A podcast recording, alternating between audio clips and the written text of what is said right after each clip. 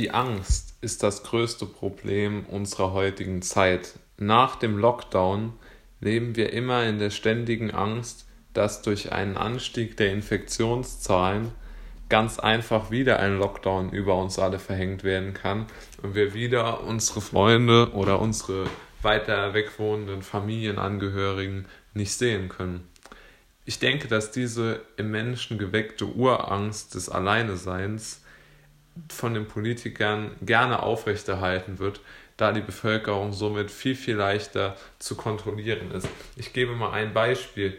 Warum um alles in der Welt müssen täglich wieder neue Spekulationen über zweite Wellen, zweite Lockdowns oder ähnliches gemacht werden? Der inhaltliche Nutzen ist 0,0 gegeben. Es geht einzig und allein darum, die Bevölkerung an ihr mögliches Unheil zu erinnern.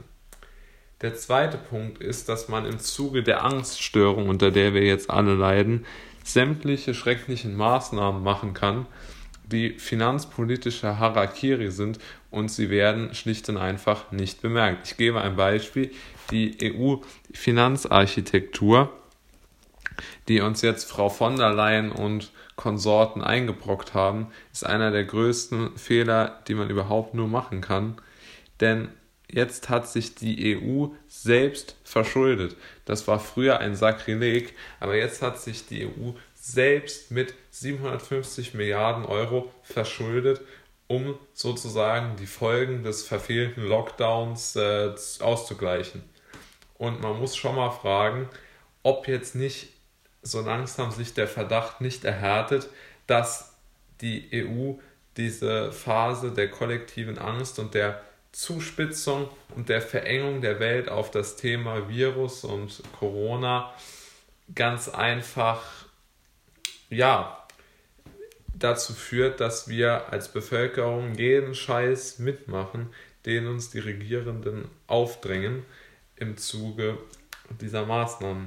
Denn es ist einfach gegen den Lissabonner Vertrag, dass sich die EU selbst verschulden darf. Das geht nicht und gehört auch äh, verboten und es ist ja auch verboten. Aber Frau von der Leyen und ihre Kommission haben sich darüber hinweggesetzt. Das Problem, das ich des Weiteren sehe, ist diese maßlose Übertreibung. Das ist mir neulich mal wieder ähm, ins Gedächtnis gerufen worden, als ich mir eine ARD-Sendung aus dem April angeschaut habe, sagen wir mal so als Geschichtsstück, ja, denn dort war, wurde ein Flüchtlingskind, ein, eine junge Frau, die aus, dem, aus Syrien geflohen ist, wurde interviewt und da hat sie gesagt, ja, sie wäre ja jetzt dem Tod durch den Krieg entkommen, aber sie hätte ja jetzt wieder Angst, weil sozusagen das Coronavirus genauso gefährlich ist wie der Krieg.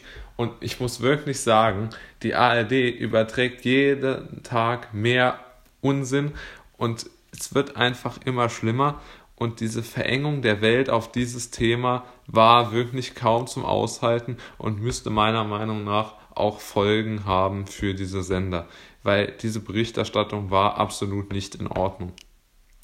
Und vor allen Dingen ist sie absolut indifferenziert, was ich an diesem Beispiel klargemacht habe. Also ich würde den Zuhörerinnen und Zuhörern raten, bitte machen Sie sich nicht zu viele Sorgen zum Thema Virus, sondern achten Sie darauf, dass unsere westlichen Werte und unsere westliche Welt wieder eine Renaissance durchmachen können.